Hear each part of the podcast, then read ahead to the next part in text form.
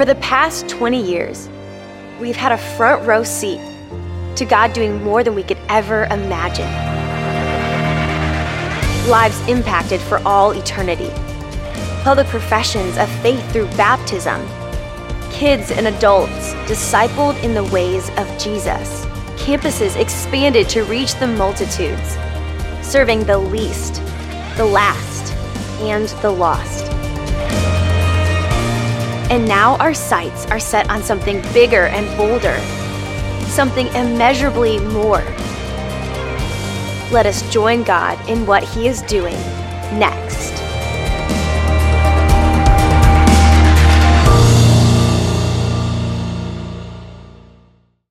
Uh, well, good morning. Good morning, Rolling Hills Church family. It's so great to be together today. And I just want to say a big welcome to all of our campuses. We have all of our campuses joining in today.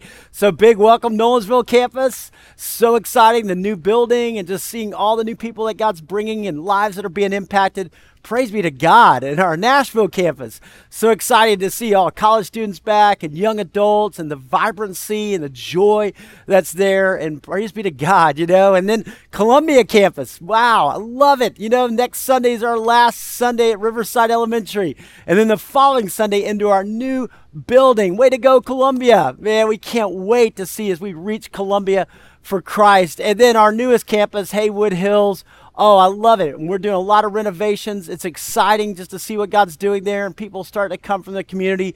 Praise be to God, you know.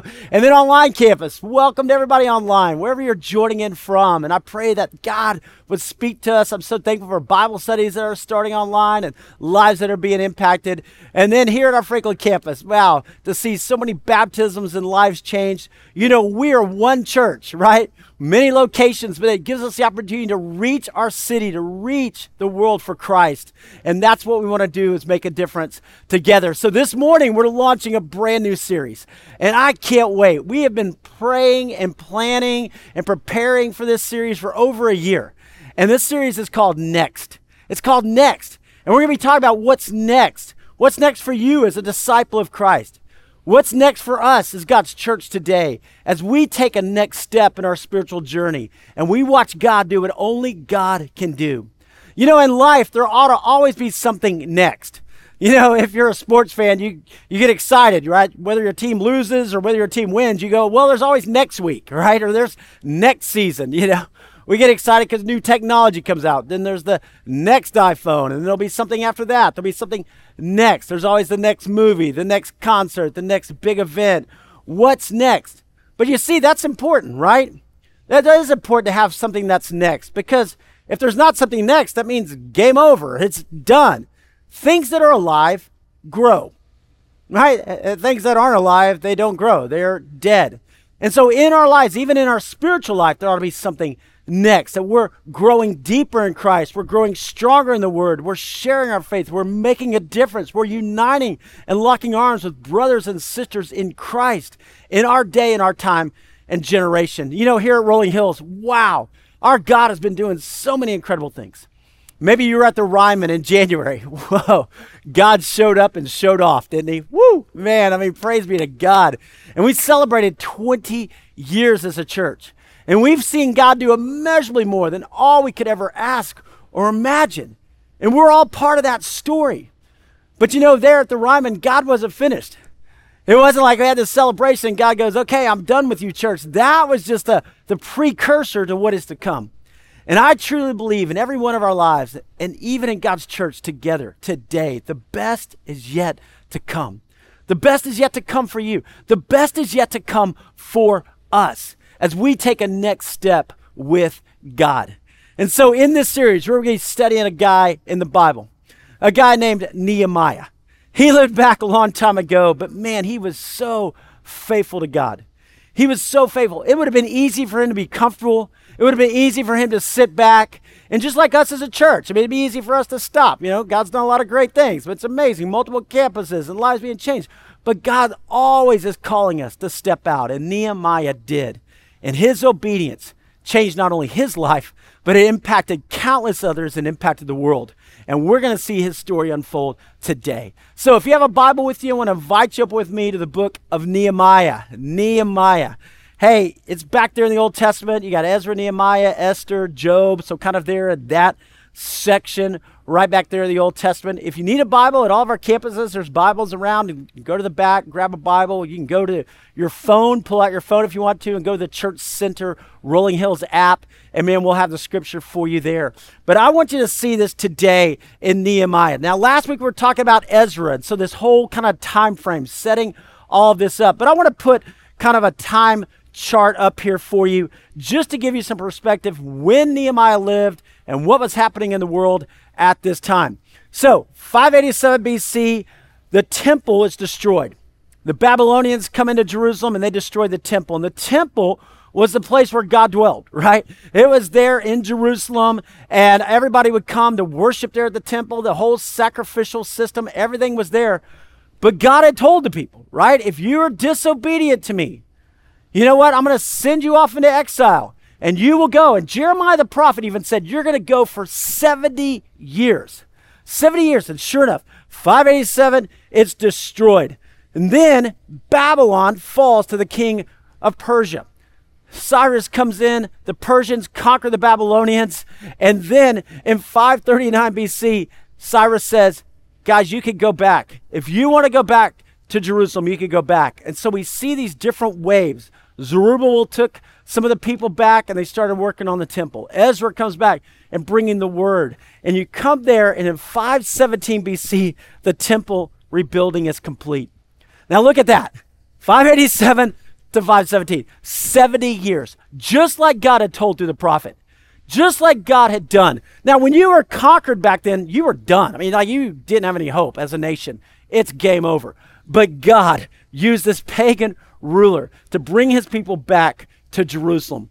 Ezra returns 458 BC, bringing the word back. And then 446, we see Nehemiah returns with the exiles to start rebuilding the wall around Jerusalem. And this is a big deal. All right, and so what I want you to see is Nehemiah. Nehemiah is the last book chronologically in the Old Testament. And so we know it doesn't kind of fall that way. You got Nehemiah, Esther, Job, you kind of got all these other books that come in the Old Testament. But chronologically, when Nehemiah ends, that begins the intertestamental period. Okay, big word, but it means the, the 400 years of silence between the Old Testament and the New Testament. And testament literally means covenant.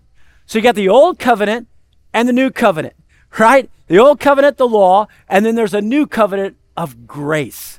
The Messiah, Jesus. So everything in the Old Testament is leading us to Jesus. So Nehemiah the last book, God's last words, God's last movement. You think that's important? Oh, yeah. God was setting the table so the Messiah would come and our lives would be forever changed. God used this man, and God wants to use each of us today. Pick up here, Nehemiah chapter 1, verse 1. It says, The words of Nehemiah, the son of Hachaliah. In the month of Kislev, in the 20th year, while I was in the citadel of Susa. All right, Kislev is around November on the Jewish calendar, okay? And he's in Susa. Susa would have been the summer palace for the king of Persia. So he's there on the Persian Gulf, you know, right there, beautiful place, Susa, and he's like 800 miles from Jerusalem. But he's in Susa in November, and Hanani, one of my brothers, came from Judah with some other men, and I questioned them about the Jewish remnant that had survived the exile and also about Jerusalem. So this is first person. This is Nehemiah writing. He says, Listen, my brother comes back 800 miles. He's been in Jerusalem. And, and I questioned him about it. See, for the Jews, I mean, Jerusalem, man, that was the place. That, that was the place. I mean, that's the very presence of God. Mount Zion, you know, pilgrims making the journey there to worship. Jerusalem, for us as Christians, it's the church, right? The church. That's what Jesus established. The church is the body of Christ, the bride of Christ. And so we get as emotional about the church as the Jews got as emotional about Jerusalem. You know, Jerusalem still, even today, right? One of the key places in the entire world, the home of three major world religions. Well, they said to me, Those who survived the exile are back in the province and are in great trouble and disgrace. The wall of Jerusalem is broken down, and its gates have been burned with fire. Now, guys, this was a big deal, okay? Because if the walls were broken down, it was not a city anymore. I mean, literally, it's an outpost, you know? I mean, it's not a city. The walls gave identity to the city. The, the walls set that parameter. The walls define that city. The walls also provided protection for the city. It provided provision for the city. You know, Jerusalem already set up on Mount Zion, and it was tough to conquer. I mean, so when you had the walls around it, though, man, there was just this strength that came there. And so he hears about this, and he's like, whoa. Now, homes were also built into the walls. You may remember Rahab back in the Old Testament coming, her house was built on the side of the wall there in Jericho. And, and, and you see that it meant houses were broken down, families were broken down, the whole city's in disarray. And he says, When I heard these things, I sat down and wept. I wept. Let me ask you this. When was the last time you wept? when was the last time that your heart was broken? When was the last time that your heart was stirred by, by a movement of God? Maybe this morning during worship, right? I mean, maybe there's just like, wow, tears start welling up in your eyes. Or, or maybe you remember your baptism. Or maybe your child's baptism. Or maybe you hear of things that are in disarray. And, and maybe you hear about the sex slave trade and you just go, ah, oh, and it just brings tears to your eyes. You're like, this isn't right. Maybe you hear about friends or family who don't know Jesus and your heart breaks. You're like, oh, they need to know the Lord. And, and what breaks your heart?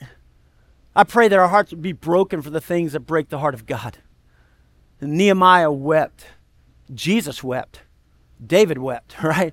Paul wept. All of these great men showed their emotions because it showed their passion. It showed what was dear to their heart.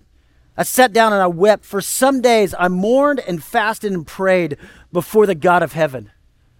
Then I said, and now we have recorded the first prayer here in Nehemiah.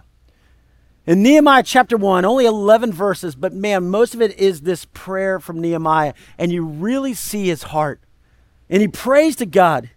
And he said, Lord, the God of heaven, the great and awesome God, who, who keeps his covenant of love with those who love him and keep his commandments. Nehemiah knew, even back in the Old Testament, right? It's not about religion, it's about a relationship that God is love. And that I respond back to Him in love. I will have that relationship with God. Let your ear be attentive and your eyes open to hear the prayer your servant is praying before you, day and night for your servants, the people of Israel. I confess the sins we Israelites, including myself, my father's family, have committed against you. We have acted wickedly toward you. We have not obeyed the commands and decrees and laws you gave your servant Moses. Nehemiah first praises God for who he is, a great and awesome God. Then he confesses. He confesses his own sin, but he also confesses the sins of his family. Right? He realizes he's God, I'm not. He realizes he's a holy God and I'm a sinful person. And when we come in the presence of God, there ought to be a time of brokenness. There ought to be a time of confession. And then he says, Remember the instructions you gave your servant Moses, saying, If you are unfaithful, I will scatter you among the nations. But if you return to me and obey my commands, then even if your exiled people are at the farthest horizon, I will gather them from there and bring them to the place I have chosen as a dwelling for my name. He's like, God, you're going to be faithful to your promise. God, I know your word. And I love that Nehemiah knew the word of God right? He he grew up knowing the word of God. I mean, praise God for the people who poured into his life because he he knew the word of God. He's like, God, you're going to be faithful. Hey, claim the promises of God. That God promised to be faithful to you. That God promised to never leave you or forsake you. And whatever trouble you face, whatever hardship, whatever difficulty, know that God is with you and know that God is for you. He says, They are your servants and your people, whom you redeemed by your great strength and mighty hand. Right? They didn't come back in. You brought them back. You have a plan. You have a purpose, God. Lord, let your ear be attentive to the prayer of your servant and to the prayer of your servants who delight in revering your name. Give your servant success today by granting him favor in the presence of this man. Now, who's he talking about? The king, the king of Persia. Nehemiah's got a plan, right? I'm going to go talk to the king about this, and God give me favor. And, and I love the way, as you look at this prayer, the way he structured it, right? He didn't just come with the petition first. That's what we do a lot of times. God help, I'm in trouble. God, this is what I need. He, he started with God first. He praised God first. He confessed his sins. He said, God, you're faithful to the promises. And then, God, here's the need. Here's the petition. And God, you answer it your way. And then he adds this I was cupbearer to the king. Okay, when he says I was cupbearer to the king, that's a big deal. All right? We know from antiquities, we know from history that the cupbearer to the king was actually kind of like the prime minister. I mean, he's kind of the second in command here in Persia. Pretty incredible, right? The cupbearer was the one who tasted the wine before the king got the wine. He tasted the food before the king got the food. There were a lot of assassination attempts that would happen back then. A lot of kings, you know, were vulnerable. And so, so he was the one. He was the most trusted person. He was the head of the bodyguards there. He was also so trusted because he could have been the one to poison the king. So he had to be really trusted. And, the king had all his faith right here in Nehemiah. As the prime minister, as the cupbearer, he also knew multiple languages. He would be the one to interface with other kings. He would go out and talk on behalf of the king of Persia. He also, it tells us in history, he had to be handsome.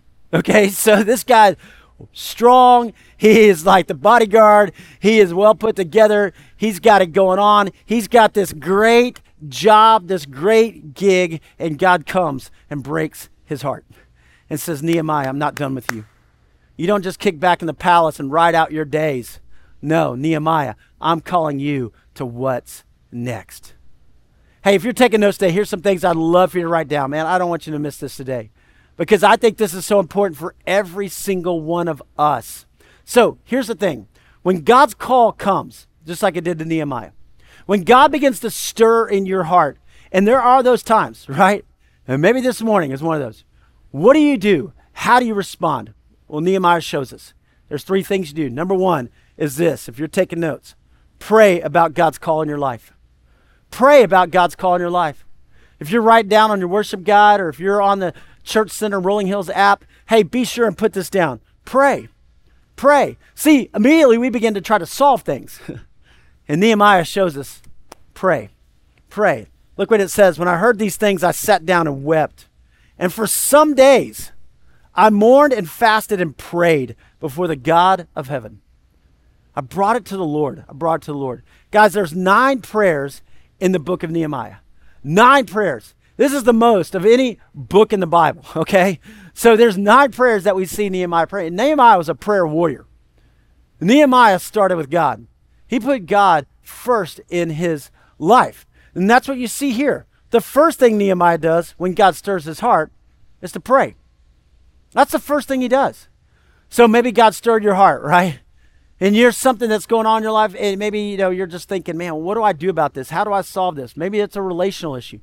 Maybe it's a work issue. Maybe it's a financial issue. The first thing you do is you bring it to God.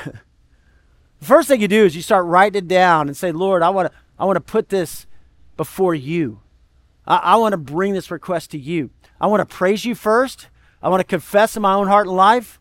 I want to know that you are faithful to those promises. I believe that in my life. And here's my petition that I bring to you. Look, when you pray, what you're doing is you're inviting God in. When you pray, you're inviting God into that situation. You're saying, God, I want to put my faith in you first, not in the answer. Right? Because a lot of times we're like, God, I want it answered this way. But what you're doing is saying, God, you can answer it however you want to. You're stirring in me. You're calling me. You're inviting me. And so, God, I'm going to bring you into this situation, into my heart and my mind. Oswald Chambers says this prayer is not preparation for the greater work, prayer is the greater work. Prayer is the greater work. And so I just want to encourage us let's be a people of prayer. Let's grow. You know, you don't have to formally just, you know, drop down to your knees all the time and go, you know, I'm going to stop in the middle of work. But in your still small voice, in your mind, in your heart, right? That's why the Bible talks about pray continually. God, I'm bringing this before you. God, there's something happening here. There's, there's something going on. God, and I'm going to bring it to you. I love in James where it says this If any of you lacks wisdom, if any of you lacks wisdom, you should ask God, who gives generously to all without finding fault, and it will be given to you. In those times in your life that you're like, okay, God, what's next? ask God. In those times in your life that you need wisdom, Maybe as a parent, maybe as a grandparent, maybe in your marriage, and maybe in your life, you know, with your roommates, and you just go, man, I don't know how to handle this. Ask God. Ask God when your heart is being stirred. Ask God for wisdom. Second thing, we pray. Second thing is prepare. Prepare your heart to respond to God. Right? It's not just that I, I pray and go, okay, well, that's it. No, no, no, no, no. I, I pray and then I prepare. Give your servant success today by granting him favor in the presence of this man. Nehemiah knows, hey, I've got this opportunity to go to the king. Now, the king could cut off my head, right? you know, like but God, I'm going to prepare for that and I'm going to step into that, God, because you've given me an opportunity and you're stirring my heart. Nehemiah will spend four months preparing. So, the month of Kislev, chapter 1, chapter 2, the month of Nisan.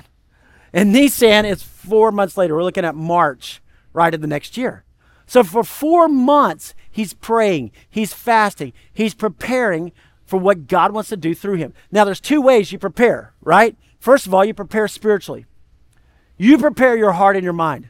You prepare for spiritual battle. You prepare for opposition that may come along. But you prepare that God would use you in that situation, allowing the Holy Spirit to talk to you. But then you prepare logistically, right?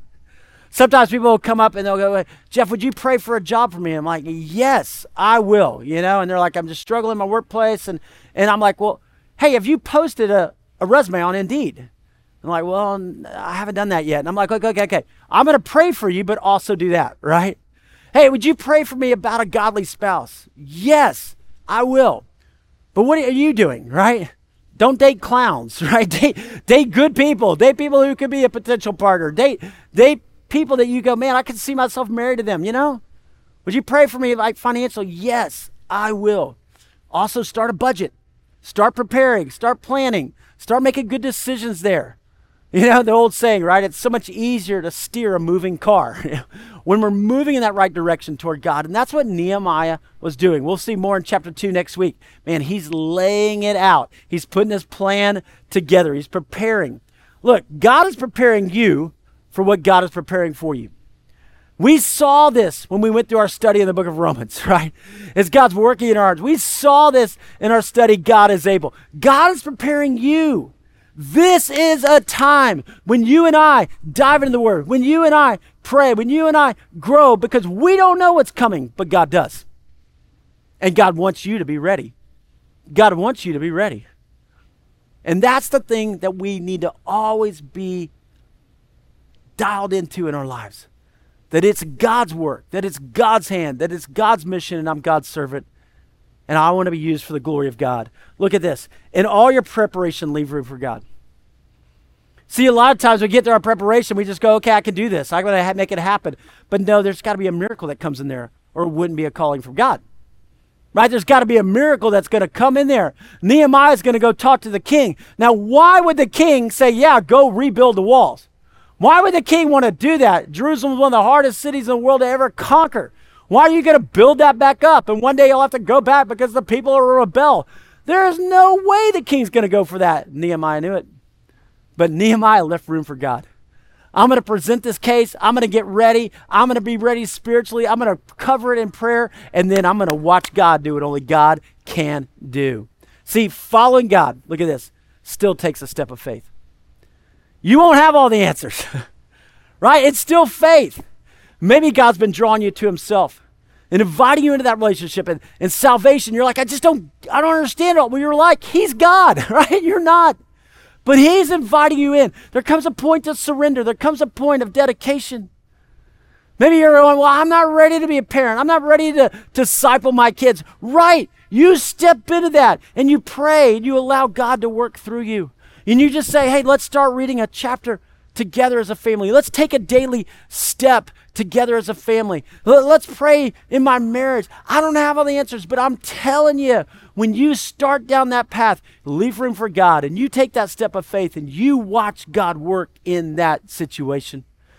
I love in Joshua chapter 3, verse 5 says this consecrate yourselves, for tomorrow the Lord will do amazing things among you. And Joshua is preparing the people to go into the promised land, and he tells them, consecrate yourself. Get ready spiritually. because God's going to do something big. Church, God's going to do something big. Let's get ready. Here's the third one we see act on what God calls you to do. Act on what God calls you to do. You know, look at this. He says, I was cupbearer to the king. He's got a great job, he's highly successful, making a lot of money in a great, sweet spot. And he's going to come to a crisis of faith. Am I going to step forward and talk to the king? Am I going to put my life on the line? Am I going to put my job on the line? Am I going to put my finances on the line? Am I going to step out and act on what God's doing in my heart and in my life? See, God is always calling all of us to take that next step in our spiritual journey. See, the word retirement's not in the Bible. It's not, you know. You can retire from your job, you, you can do that, but but listen, spiritually, we don't stop. God's given you wisdom. God's given you experience. You, you keep going. You keep serving. You keep leading in Bible study. You keep discipling your kids or your grandkids. You keep going on mission trips and making a difference for the glory of God. We're not called to sit back in the palace. We're called to step forward in faith. Now, we talk. We can talk about something and never get it done. we live in a culture that loves to talk about things, right? We talk about sports. We have sports talk radio. We talk about, you know, the game that happened last week and how it could have been better. We talk about the game upcoming. We talk about politics all the time. We've got the view. We've got everybody talk, talk, talk, talk, talk, talk, talk, talk. And what do you find when everybody just talks, talk, talks and nothing ever happens? And I think sometimes even spiritually, we could talk and talk and talk about a lot of things, but there comes a time that we have to act on that. Responding to God's call will always take sacrifice. And I think that's why few people want to do it.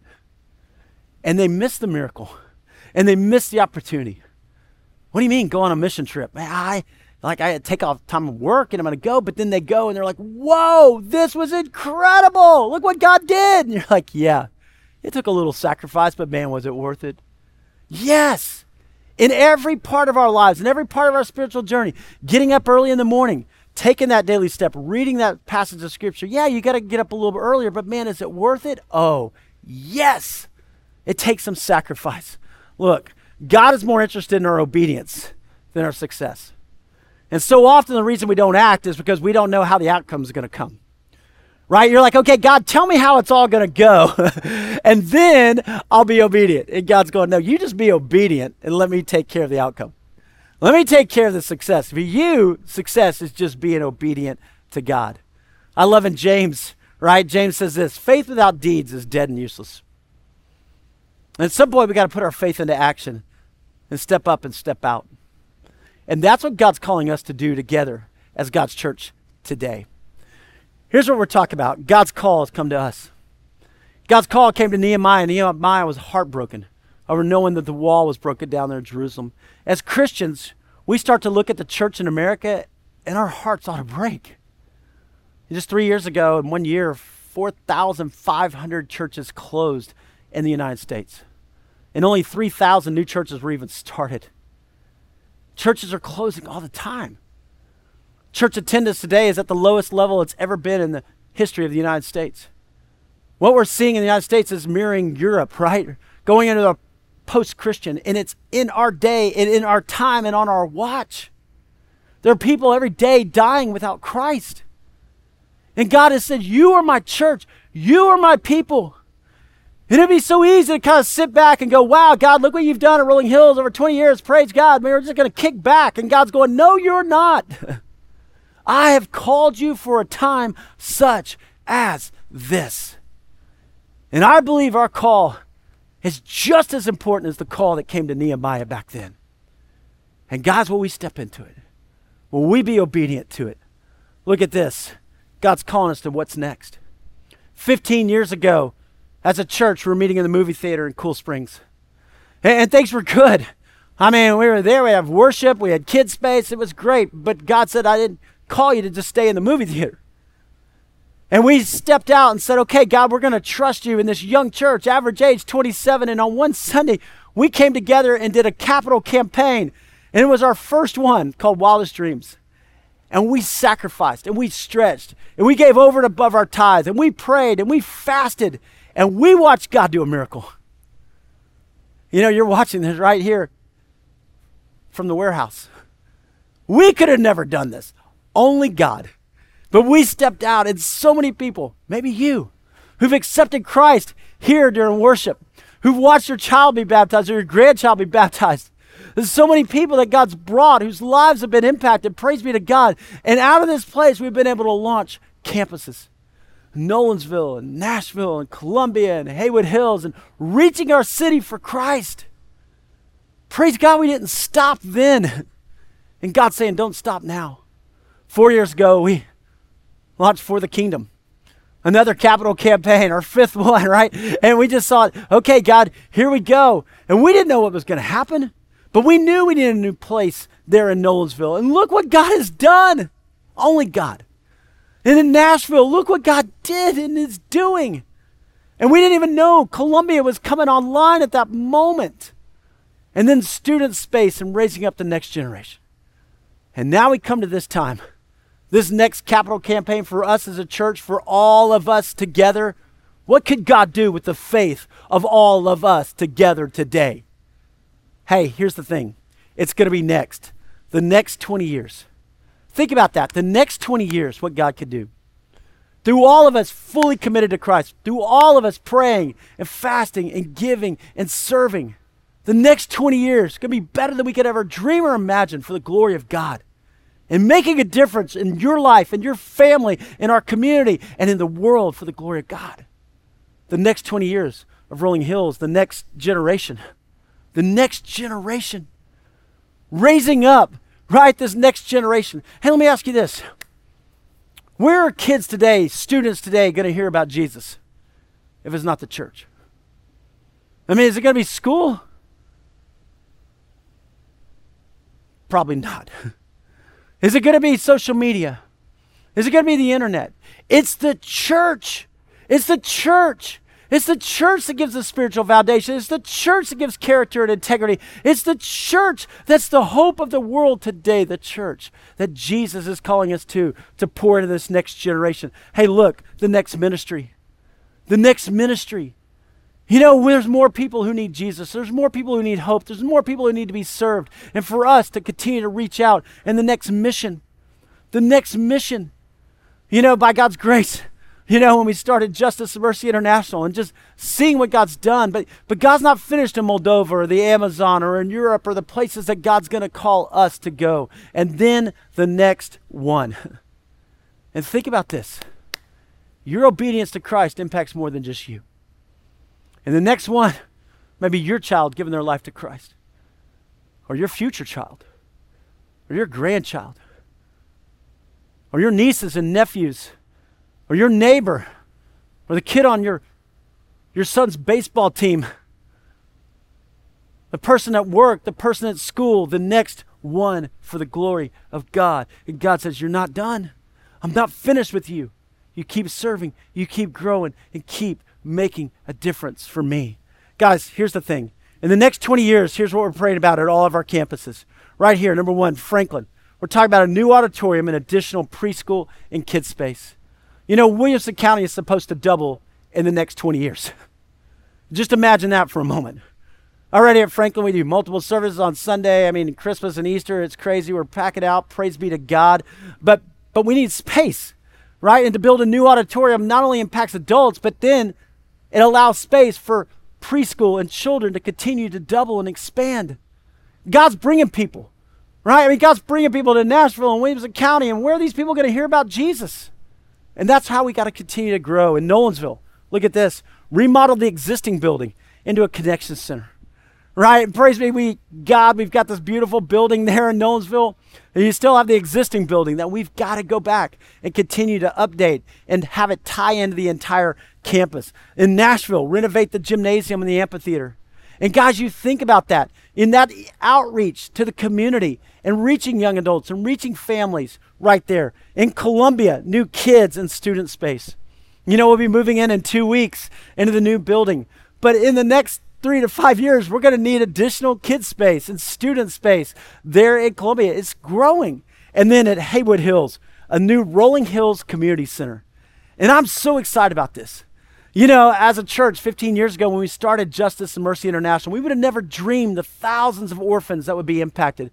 the 1,200 pastors who would be trained in the Amazon, but to think about all of us together impacting right here in our local community, impacting right there at Haywood Hills and having a place that we can serve and be the hands and feet of Christ a community center to do food distribution and clothes, that we can come and serve there, and ESL and financial training, that we can come and help our community be even better, to serve the underserved. That's the call of Christ for us.